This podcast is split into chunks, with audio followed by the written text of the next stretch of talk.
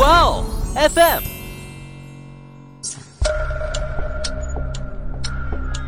事件众说纷纭，案情扑朔迷离。思彤邀你一起走入案件现场，在娓娓道来中，用身临其境之感还原案件真相。我不知道他们年龄啊，可能是小女孩，也有可能是成年的那些大姐姐吧。他们竟然非常热衷于裹小脚，婚礼当中就是会什么会被猥亵呀、被强奸呀，甚至还丢了性命的这种也有。这座坟里有两具两具穿着大红色喜服的尸体，就像你说的这个案件哈，为了钱真的杀了人去卖都可以。大家好，欢迎收听《爱因斯坦》，我是想说点不一样案件的思彤，我是想听点不一样案件的某某。哎，某某，就是这段时间我不是在写一篇那个涉及民间习俗相关的文章嘛？你应该还知道吧？对对对，就是前段时间我还发给你一个大纲，我说你帮 你帮我看看，是吧？对，写的怎么样了？哎，反正就那个大纲那样吧。不，其实怎么说呢？就为了写这篇文章啊，我就到网上也要去了解一下，就是一些相关的民间习俗这方面的资料嘛。嗯，结果这个哈，其实不是什么。重点，重点是什么？我在查阅资料的时候，竟然发现了一个让我很恶寒的事情，就是竟然真的有这么一小撮人群啊！他们对这种，就是你你知道吧？就民间习俗，它其实有精华，有糟粕。我们当然取的就是精华，要抛弃的就是那个糟粕的东西。但是，就我刚才跟你提到的那一小撮人群，他们非得去把那些糟粕的东西捧在手里。我我跟你讲，我看到了什么？就是。有一些小女孩儿，我不知道她们年龄啊，可能是小女孩，也有可能是成年的那些大姐姐吧。啊，她们竟然非常热衷于裹小脚啊！你你你能信吗？二十一世纪了，就真的，我我还点到那个帖子下面去看了的。有很多人在那个评论下面啊，就大型的膜拜现场，很多人就说哇，你脚好漂亮，而且还有人在那个评论区里面交流，就裹小脚的心得。你想想这些人，所以不是哪里美了？我我记得我我曾经应该也是看到过，就是类似于裹小脚的纪录片哈，里面展现出了那个裹就是裹成小脚的那个形状，对那个形状其实很怪异，看着很瘆人，人体的一个那个畸形，一个病态了。对，反正真的就想不通为什么这群人会去推崇这样的一个封建陋习。我就在想哈，就他们会不会是？作业太少了，要么就是加班加的不够。希望那些人的公司卷起来啊，不要让这样的封建陋习毒害他们。不过你说这种陋习其实还是有很多的，就比如婚闹，是不是啊？对对对，我最讨厌婚闹了。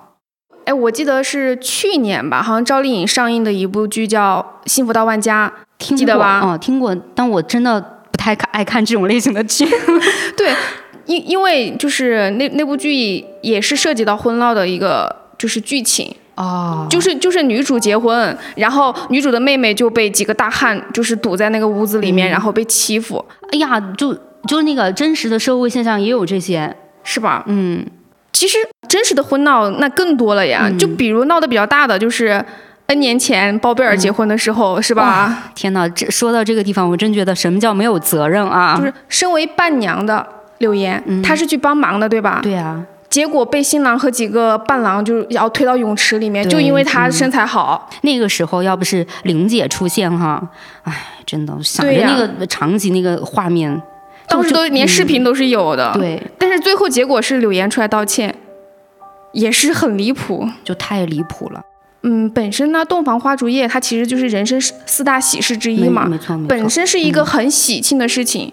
结果现在就会就慢慢的就是因为一些什么婚闹的那种习俗嘛，所以现在就是很多人，特别是伴娘，就会在婚礼当中就是会什么会被猥亵呀、被强奸呀，甚至还丢了性命的这种也有。有看到过报道，就是有出人命的。嗯，对，所以还是希望就是这种恶俗的婚闹还是不要有了。对，像你说的这个婚闹啊，它其实就是婚俗当中的一种陋习。但是说到这个陋习呢，我就想到了还有另外一个。但这一个陋习啊，就跟我下面要说的案件有点关系了。就可以说，这种陋习它是极度极度封建，简直是封建思想的毒瘤啊！这么严重吗？都毒瘤了。对，没错，我在这里给你卖个关子啊，这个陋习到底是什么？你听案件就知道了。好，这个案件呢，它发生在二零零四年，山西省霍州市有个西陵村，在村子里呢，就他们学习成绩比较优秀的，或者说是家庭条件稍微好一点的嘛，都会把孩子送到当地的一所向阳中学里面去学习。那那个地方呢，勤勤恳恳靠务农为生的一个叫李八旺的夫妻嘛。他们的女儿李婷婷呢，就在这所中学念书。当时应该，我想啊，从资料上看，他们女儿应该是住校。然而，在十月十二号的时候，李八旺呢接到了李婷婷班主任的电话。这个电话就特别诡异了，因为这个老师打电话过来跟他求证，就说的是他女儿李婷婷在学校里啊叫其他同学来替他请假。请假的内容是什么呢？说是。自己的父亲出车祸去世了，所以要赶紧回家一趟。那这通电话就让那个李八旺就很疑惑了呀，就是我现在在跟老师你接电话呢，我就是李婷婷的父亲，我没有去世啊，对吧？就很疑惑。然后李八旺当然就发现了这个地方很不对劲儿了呀，就赶紧跟老师说清楚了自己的一个情况，并且就跟老师讲说李婷婷根本就没有回过家。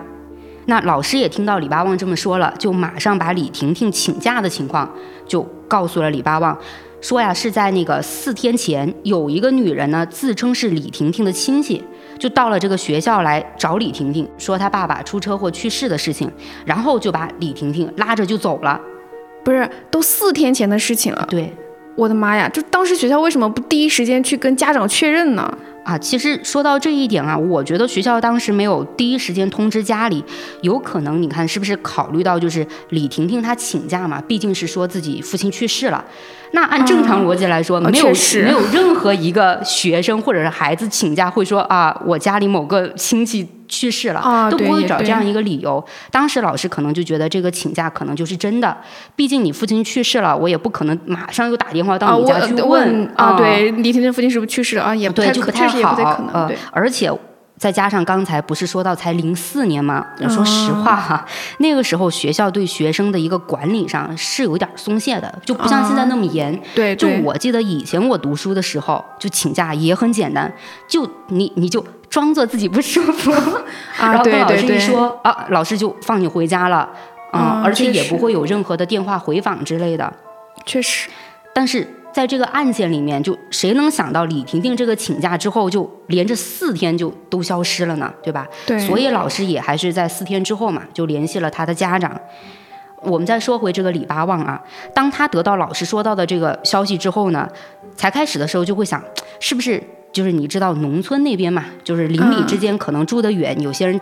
亲戚嘛，传话是不是传错了，让有一些亲戚误以为发生了什么事儿，就把自己女儿接走了。所以呢，对，所以他就赶紧去联系了自己所有的亲戚，就问问李婷婷在不在他们那儿。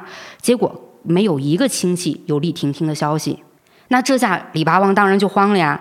当时他就想到了一个最坏的可能，那就是可能李婷婷被人贩子拐走了。不会真的被拐卖了吧？这也太猖狂了，直接到学校里面去拐孩子。李八旺他当时也没办法确定嘛，只是有这样一个想法，所以他就马上就去报了警。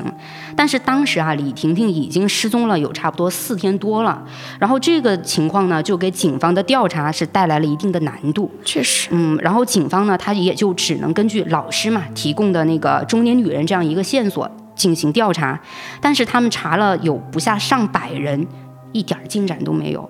但好在啊，就在这样一个情况下，警方呢从李婷婷学校的同班同学那个地方得到了一个重要的线索。那这个同学呢说，他当时啊正好是跟李婷婷在楼下打水，然后呢就看见有一个中年女人向李婷婷走过去了，而且还把李婷婷拽走。那当时这个同学呢就下意识的就看了一眼这个中年女人，结果呀他认出这个中年女人是他们矿上的邻居，叫汤素梅。哎。这典型的又是熟人作案呢，哎，但是哈，警方他们调查下来呢，了解到李婷婷他们一家虽然说是跟汤素梅哈是邻村，啊，但却跟汤素梅没有过多的交集。就按理来说呢，就是汤素梅跟他们并不熟，只是说汤素梅的女儿和那个李婷婷是同学关系，就只有这一层关系而已，完全不熟。嗯，但是警方深入调查之后发现呢，确实李婷婷就是被汤素梅带走的。那这下证据这些都完全都确凿了吧？警方就马上就出动，把汤素梅抓捕了。但是这个汤素梅就很奇怪，因为怎么说呢？就是抓到犯罪分子，很多犯罪分子要么就是沉默不说话，啊、对，要要么反正就是你怎么问，哎，我我就是你问东我答西。但这个汤素梅哈，她就很诚实，就警方都还没怎么问呢，汤素梅就告诉警察呀，说自己就是把那个李婷婷拐走了，并且呢，把她卖给了一个从陕西来这里打工的男人。按理来说，好像就马上就能破案了吧？对警方就立刻呢就去调查了这个男人，并在陕西呢把这个男人逮捕了。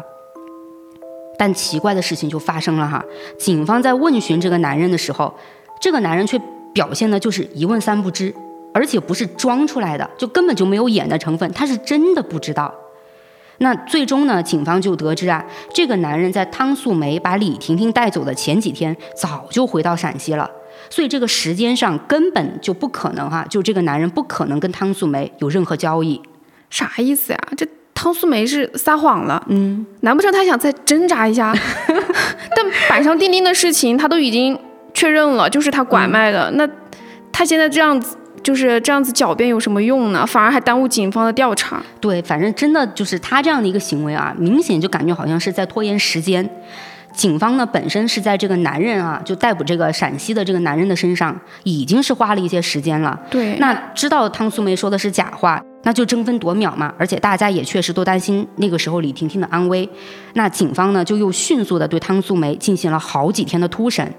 但这个汤素梅啊，她就是不说真话，就而且他又说又又编了一个谎，就说什么呢？说他把李婷婷卖到了林芬的亲戚家里。那警方当然也还是要证实嘛，也去调查了，结果确实是汤素梅又在说假话。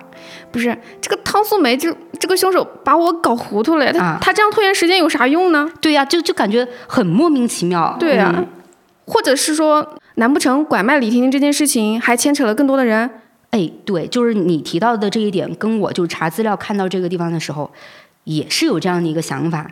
就是我当时就在想啊，就是像汤素梅她这样的一个拐卖行为啊，会不会跟那个丰县生育八孩女子的事件有点类似？就是涉及到的人太多了。哎，我我能不能这么说？会不会被和谐？怕啥呀？应该能说吧，嗯反正法院都已经判了呀。对对对，因为前不久就法院刚好就是把这个丰县生育八孩女子这个案件给判了嘛。对，但是我看到啊，就大多数网友呢，还是觉得这种判罚程度让人不太能接受。对，太轻了。对，哎呀，但好歹是判了嘛。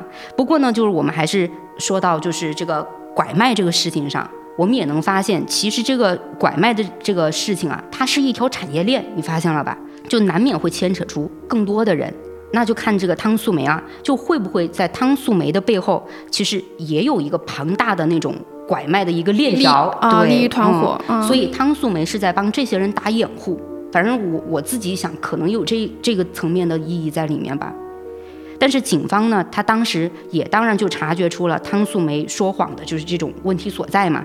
但他们就觉得呢，李婷婷呢，可能不只是拐卖了这么简单的事情。确实啊，如果只是单纯的拐卖，其实他现在已经被警方抓了的情况下，哈，最应该做的就是配合警方。就如果找到了被拐卖的李婷婷，这样说不定还能判轻一点。对，按理来说就是我都已经被抓了啊。对呀、你啊跑不掉了。嗯，而且还有就是，我要是供出了我上面的人，那对于我的一个判罚哈，也会肯定会减轻的嗯对，但是现在这样遮遮掩掩、胡言胡言乱语，我觉得就很可疑。嗯，那警方呢，反正也就针对汤素梅这样的一个就是老油条，就这种情况，就对她连续开展了三天三夜的审问，你就可想而知，就警方真的要从她的嘴里撬出真相来。那这个女人呢，在这样一个高压的审讯下。也自然的就说实话了，就这次她就再也没有狡辩了。她告诉警方呢，就说李婷婷呢已经被他杀掉了，而且尸体是埋在了一个高速路旁边。那这个结果其实对于警方来说就不太意外，对，因为什么呢？就一般来说呀，就是犯人连续说谎，就我们都知道，就一直都在说谎。那要么你就是在保护自己的后台，就跟我们刚才分析的差不多。对，那要么就是要去掩盖自己杀了人的这样的一个事实。确实，杀人罪可比拐卖罪重多了。那当时呢，就是到了十月二十一号这个时间，李八旺夫妇俩呢就跟着警方来到了汤素梅说的就埋李婷婷的那个地方。那个地方啊，他们看到有一个孤零零的小坟包。小坟包？嗯，对。一般情况下杀的人不都是应该毁尸灭迹吗？最最最常见的可能就是挖坑掩埋。对对对，你说对了。但是没见过哪个凶手还会给受害人哪个坟吧？就我当时看到这儿的时候，我也是。很很疑惑，我说这个汤素梅是不是就杀了人之后啊，心里突然有愧疚感啊？因为毕竟你你想，那个李婷婷还还小嘛，而且还是她自己女儿的同学，就后悔了，是不是就有这样一个一层意思在里面哈？但事实上哈，她的这个行为到最后还 挺让人汗毛倒竖的。就是什么呢？就当时警方啊，他们不是看到了这个坟包了吗？那当然就要挖开看一看。那李婷婷看是不是真的就埋在这个里面？可正当他们要动手的时候呢，从老远就跑来了一个老汉，就整死了都不让警方就是去挖这个坟。而且那个警方当时就很疑惑了呀，就是我们办公室啊，就是这个坟跟你能有什么关系？我们查案嘛。对。但是这个老汉态度很坚决，那警方呢就去联系了他们当地的村委会，结果这一联系一了解才知道，这个坟呐是这个老汉的儿子的，这个老汉的儿子呢是在前不久出了车祸死掉了，然后就埋在了这个地方，这就很奇怪哈。你看汤素梅她不是说李婷婷埋在这儿吗？那怎么这个坟里面又是别人儿子的坟？不是，他都承认杀人了，怎么还撒谎呀？你前面不是说他说的是实话吗？但我要告诉你啊，汤素梅在这个地方真的说的是实话，那是什么呢？就是大家在做通了这个老汉的工作之后啊，就开始挖这个坟了嘛。结果这个坟里的情况呀，让李八旺夫妇当场都哭晕过去了。是什么呢？这座坟里有两具两具穿着大红色喜服的尸体，其中一具已经高度腐烂了，无法辨认，而在这具腐烂的尸体旁边还躺着另一具尸体。而这个尸体啊，就是大家找了快十天的李婷婷。我去，这不就是配阴婚吗？对啊，就是配阴婚啊，是不是很恶寒？就这种封建陋习，你说它存在到底有什么意义？我我真的就看到这之后很气人啊！而且而且更让我想不到的是，在那个时候啊，配阴婚竟然也是一条产业链，你信啊？就是促使汤素梅走上杀人配阴婚这条路的。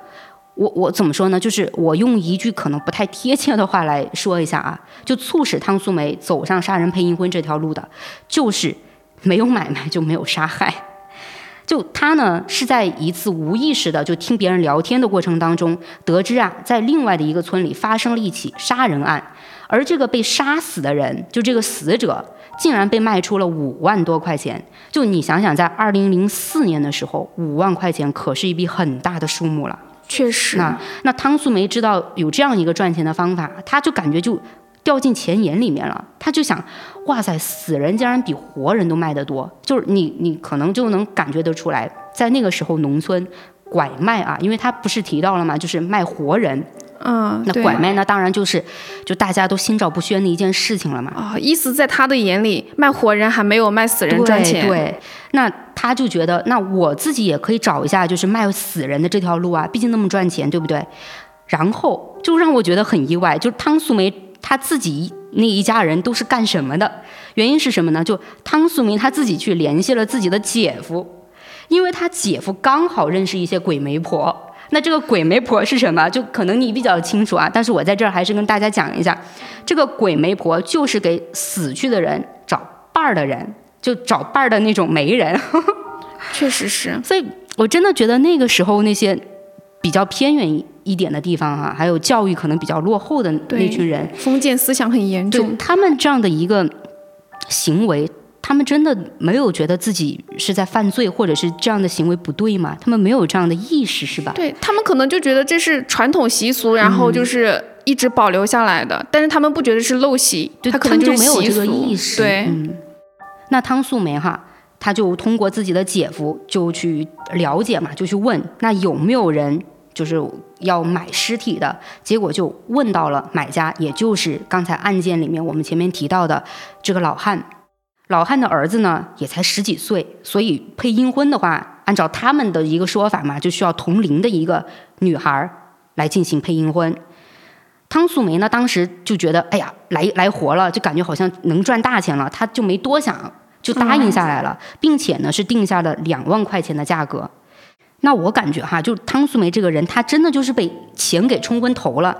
就是你想，我不知道那个时候哈，我就换在现在的这个角度，我们来说，尸体哪有那么好得到的？确实啊，而且这个买家他还有一个标准，我要跟我儿子同龄的，这种我真的觉得就是完全是不可能的一个情况，是吧？对，很少。就大部分可能都是老人死去，就是对，嗯，很少有十十几岁的小，就是孩子，哪有那么巧的？就是你想要，我这就能给你提供，对吧？我们又不是什么量产单位。反正汤素梅啊，在接下这笔生意之后呢，他自己也就发愁了。他确实发现，哎，没那么容易。我知道了，他愁完之后就选择了李婷婷下手。嗯，可为啥是李婷婷啊？难道？汤素梅和李婷婷家有什么矛盾吗？仇有仇？其实我想哈，听到这儿，很多人也会是觉得，是不是汤素梅跟李婷婷这一家有什么积怨，所以才导致这个汤素梅会对这样一个小女孩下手？对。但真相反而是让人很难理解的，就是汤素梅和李婷婷一家，因为前面讲了嘛，他们根本就没有什么交集，自然在仇杀或者是说报复这这种情况啊，它是不可能的。但是他选定李婷婷呢，却源于偶然的跟李八旺的一次聊天，所以你看，这种好像就就很微妙这样的一个关系。就当时呢，就汤素梅跟那个李八旺，他们在某一个地方好像赶集，然后刚好搭上了同一辆车，结果在这个车上呢，就两个人就，毕竟嘛也是邻村嘛，就就有一搭没一搭的就这样聊上了。那汤素梅呢，在车上跟那个李八旺这么一聊下来呀，就发现，哎。那个李婷婷，就李八旺的女儿李婷婷，刚好女孩，而且这个年龄啊，也跟买家那个死掉的儿子也差不多同岁。我感觉啊，那个时候汤素梅可能就把李婷婷都看成了自己行走的一个钞票了。就是这样的一个，就是汤素梅在对金钱极度的渴望下呀，她最终呢就把李婷婷杀害了，而且用来配了阴婚，并且还为自己赚了这么一笔钱。你说这钱脏不脏啊？我真的。为了钱，真的可以毫无底线啊！不过说到配阴婚哈，我倒是想起一部电影，叫《京城八十一号》，你看过吗？哦，天哪，你别提这部片子了，我真的我头要炸了。看你的反应，我就知道你肯定是看过了。对，就当时我还是在电影院看的，真的是足足折磨的我，我都睡过去了。看过电影的应该都知道哈，这部电影的剧情就涉及到冥婚。对对对，对林心如饰演的那个角色，不是就嫁给了。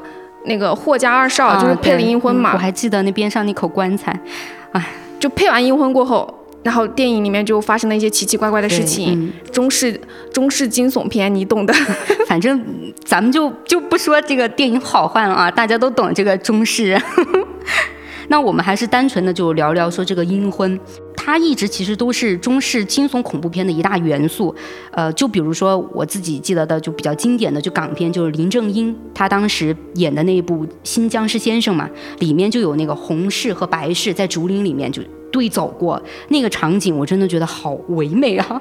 就反而这样一个场景让我觉得很唯美啊，因为确实是一个比较经典的一个片段，我觉得很多九零后吧可能印象都很深刻。那必须的。对，其实那个画面我我也印象很深。其实不仅国内哈，就韩国有一部惊悚片，也是涉及到配阴婚的一个剧情。哦，我一直觉得像配阴婚这样的场景，基本上只在国内的影视剧里出现。其实更多是亚洲，就是整个整个亚洲其实都有，就是不同的地方它都有一点点就是这种配阴婚的一个习俗，只是可能方式不太一样，涉及到对对对，就是一些仪式啊之类的。大家都能看出来哈，这些不管是电影啊还是电视剧，他们都是把阴婚当做一个恐怖元素在用，就并不会去评价阴婚这个习俗的好坏。相反，现在很多年轻人哈对冥婚并不是很了解，可能就简单粗暴的理解为人鬼情未了。对，反而还把这种就是这样一个封建陋习。把它渲染的好像有点浪漫色彩了，发现对，很多那种什么言情小甜文啊，都有什么鬼夫啊、冥婚的这种剧情。对对对，呃，有一段时间我看好像泰剧和韩剧在什么鬼夫啊、鬼妻啊，这种有点多。嗯，对，那种什么言情小甜文，什么鬼夫轻点咬，我的艳鬼夫君，什么鬼夫大人萌萌哒这些。不行了，不行了，我的鸡皮疙瘩要起来了。对，大家可能就是。就是在很多年轻人的眼里，就是冥婚它只是一个已经，就是早就被取缔过的那种习俗，他们并不会说在现实生活中，就是在现实生活当中去经历这个冥婚，肯定没有吧？但实际上，其实冥婚它这个习俗历史很悠久的，在先秦时候就有了，清朝的时候还特别流行，就是阴婚殉葬，咦，就不仅劳民伤财，就还害人性命。因此，后来这种阴婚就被官方定义为是一种迷信陋习嘛。对，确实这种陋习真的有太害人了。但就像是咱们今天提到的这个案件当中一样啊，你能发现汤素梅她杀人配阴婚，她求财，对，而那个老汉呢，他是想给儿子配冥婚，他是这样的一个念想。但我还是觉得啊，就我们现在生活在了二十一世纪，我说实话哈，这么美好的生活下，还是感觉这些封建迷信都只会出现在那种鬼片啊，就这种类别的影视剧里面。你说能跟我们有多近吧？又觉得好像很遥远。对，感觉很遥远。嗯，你就说汤素梅这个案件也都是十九年前的事情了。那个时候呢，确实是在偏远的地方会有这些封建思想残留嘛。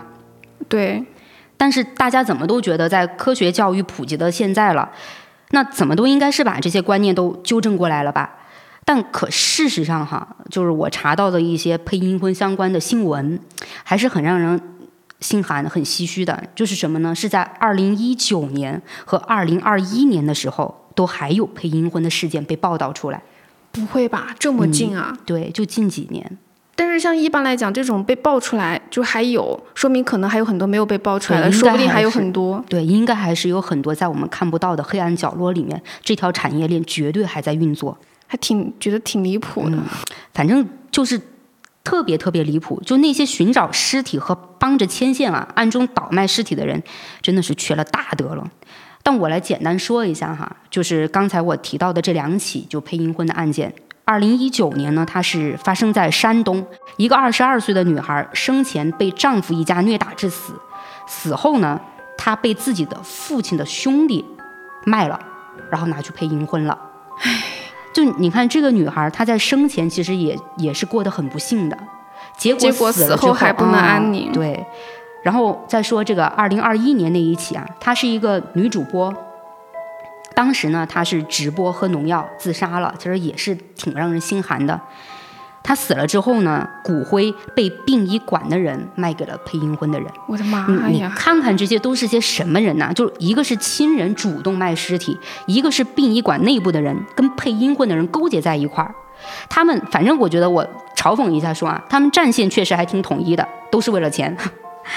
不是，现在那些人为了钱拐卖活人不说，这卖死人也暗中猖狂太哦，猖狂了，嗯，真的是丧心病狂到了极点。对，就像你说的这个案件哈，嗯为了钱真的杀了人去卖都可以，真的是 想想都觉得很气人。都气笑的那种程度，都不是说我气的要去打人了，因为我发现就是这种情况哈，它是一个根深蒂固的一个观念，就是你看这些人，他们是一个是什么？我觉得他跟观念不一样。你你看汤汤素梅，她真的是为了观念吗？她是为了钱，对，但是同时你，你也像你刚刚说的一样，如果那个老汉他没有需求，嗯其实汤素梅她也不可能对去杀人。所以我就想说一点是什么呢？就是一个是咱们先说是从钱这个角度吧，就是现在为了钱什么都不在乎了，就看什么伦理道德呀、人性真善美啊，就在钱面前真的就是一文不值，就感觉就是 这些东西就是美好的品德都是都应该是值得唾弃的事情了。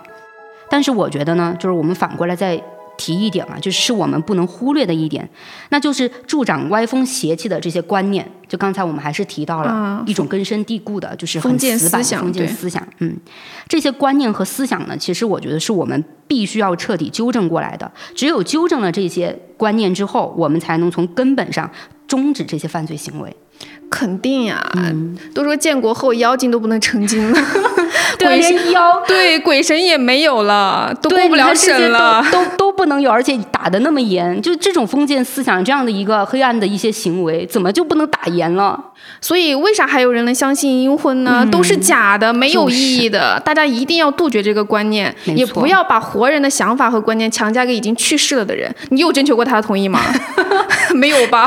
不是，我要怎么去征求他们的同意？对呀、其实其实真的就是，假如你身边的人哈就去世了，不管他年龄多大还是多小，你不要把自己的一个意识，就自己的一个主观的对美好的，就逝逝者的一个美好的一个想法，强加在已经逝去的人身上。对他啥都感觉不到。对，没错。人死如灯灭，活着的时候就好好对他们，不要去想着死后怎么去弥补。嗯，一定不要，就是一定要摒弃他们，要唾弃他们，不要再再搞什么封建 封建行为。对啊，没错。那我还是希望呢，通过今天我们讲到的这个案件啊，去提醒一下现在这些生活的如此美好的那些小年轻，不要去把自己往那些封建陋习上去靠。前面就像我提到的那些，还竟然追崇裹小脚那群人，我觉得你们收手吧，就把这样的一个封建毒瘤、封建陋习完全扼杀在摇篮当中，就。更好的、美好的那种风风俗，我们应该去把它弘扬下去。像这种已经被就老早就已经被淘汰的这种糟粕，我们该丢就丢了。对，我记得配阴婚，你去你去百度上去搜配阴婚，它都会给你标注这是一个封建陋习。对，像这些封建陋习呢，我们都应该通通的扔掉，我们要唾弃他们。那今天的爱因斯坦呢？我和某某就跟大家聊到这儿了，欢迎大家点击订阅收藏呀，欢迎大家评论互动哦。好，那今天就这样啦，我们下期再见，拜拜，拜拜。